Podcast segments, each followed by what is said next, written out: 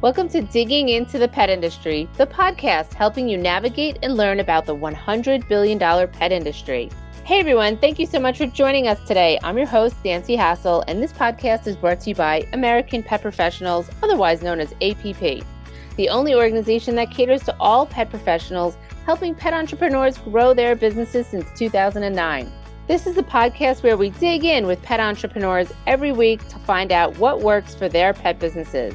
I also created this podcast after 20 years in the pet industry to give you guys ideas, know how, simple step by step strategies, and even some thought provoking marketing concepts that you can apply to your own pet business. If you're in the pet industry 20 plus years, or if you're just starting out, you're in the right place, Pet Pros. Let's dig in.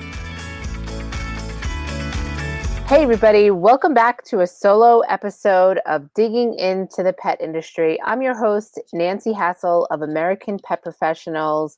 And this is a shorty episode. I actually wanted to just jump on today and chat with you about following up with your customers. So, a week ago, at the time of this recording, I was speaking at Global Pet Expo down in Orlando, Florida. And one of my speaking topics was how you can become an influential pet business in your community. So, in the community that your business resides in.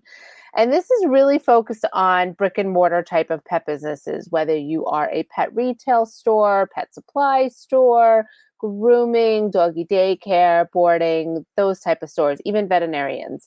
Um, so anything that people actually come into your location, you can take some tips from this if you are an e-commerce type of store.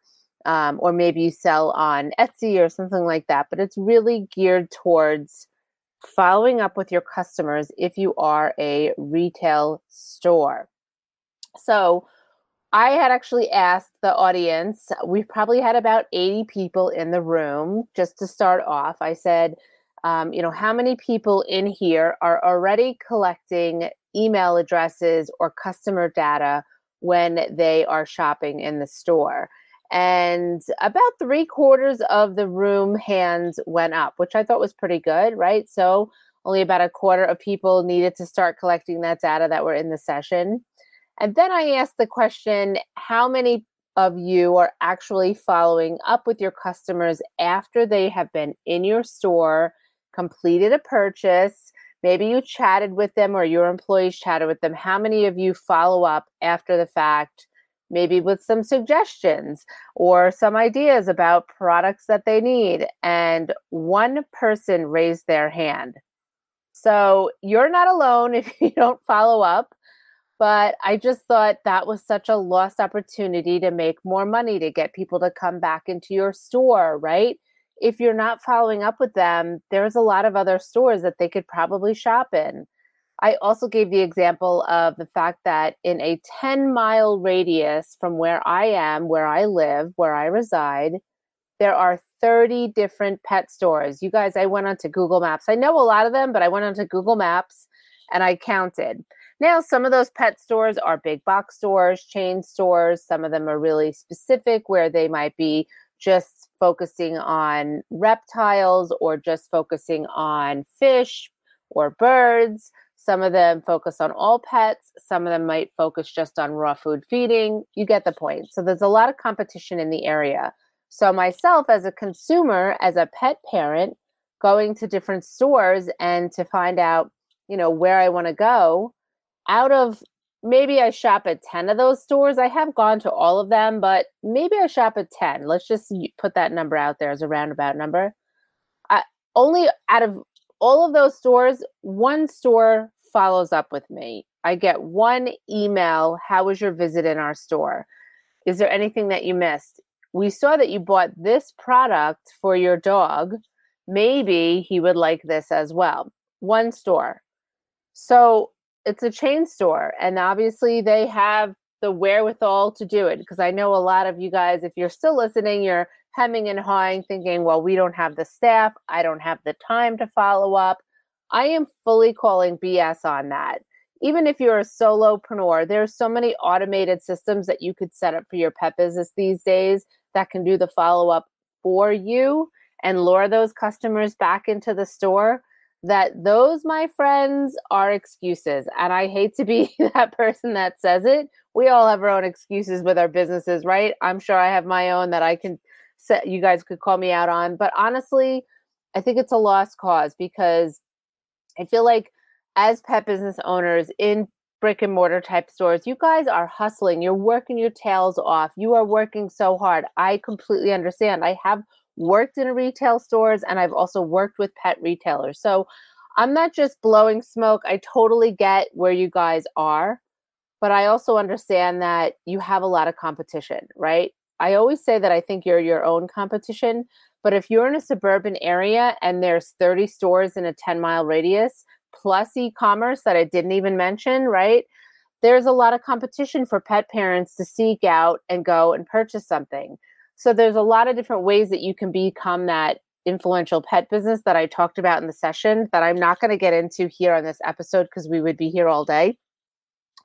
But I just want you guys to really think about the follow up. So, how could you follow up, right? You could schedule an automated email, right? You could find out what automated email works with your POS system.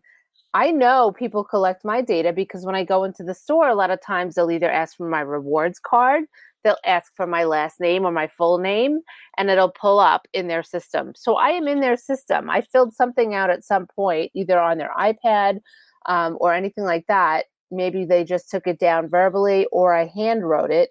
I am in their system. They have my email, they have my phone number at some point, they probably have my cell phone number. Right? So, how can you follow up? You can send that automated email. You can work with a company that sends out those automated emails.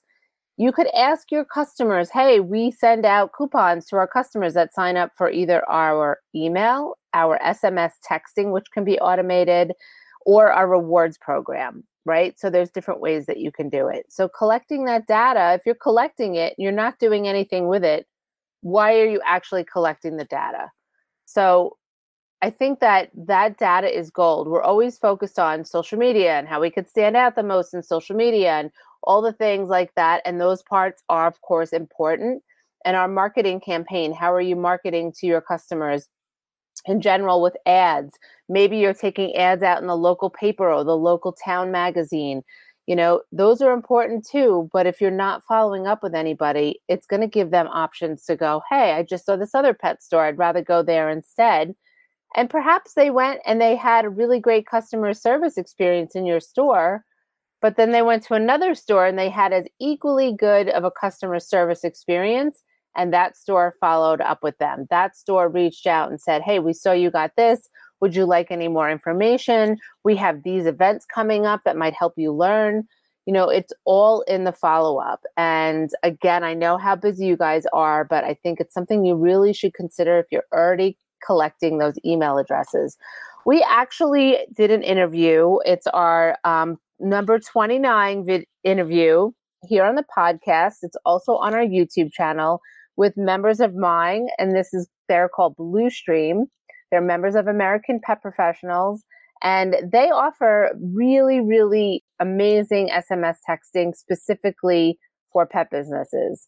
So that could be somebody that you could go back and listen to the episode or watch the YouTube video and learn more about what they do. They're not sponsoring this. I just am a big fan because I know how amazing their product is and how it could help you as that busy pet business owner. So, how are you following up? And I would say to you, if you're listening to this, jot down a couple of things that you could follow up on. You know, make it more personal to your pet customers that come into the store. Like if I went in with my dog Cody and then I got a follow up like, hey, we saw that Cody is almost nine years old and he had these, you bought these products. These are also some other great products that might fit into his age bracket that will help him as an almost senior pet, which I hate saying, but that's really great information. Think about all the new pet owners that are coming into your store that are completely wide eyed and they're not sure and they're overwhelmed with all of the choices. As pet professionals, we can get overwhelmed. As pet parents, it's tenfold. So, how can you be that beacon of light in your follow up to reach out to them and get them back into your store? So that's my shorty episode. I hope it got your wheels spinning and I hope you go back and listen to the episode 29 with Bluestream. They have a lot of really fantastic insight and they actually have a pet business owner that is part of their team that you'll listen to with Emily. She's got a really a lot of uh, great information. So I hope this helped. If you like this episode, please share it with somebody that you think will help them as well. Maybe a little kick in the butt to get them to follow up with their customers and make more money and be able to help and save more pets, right? That's what we do it for, right? We love our pets. And if you are not already a subscriber, you're not a follower, if you haven't given us a rating or review, I would love that as well. All right, guys, I hope you guys start following up with your customers today. Thank you so much for listening today. I would love to know what your biggest takeaway from today's episode was. Please let us know and leave us a review. If you're new to our podcast, we'd love it if you subscribed, shared this episode, and I hope you tune in regularly to hear from our next guest and get tips, ideas, and stories about the pet industry from yours truly. Want to know more about the pet industry? Go to AmericanPetProfessionals.com. Okay, Pet Pros, until our next show, take care and don't forget to spend some time with your pets today.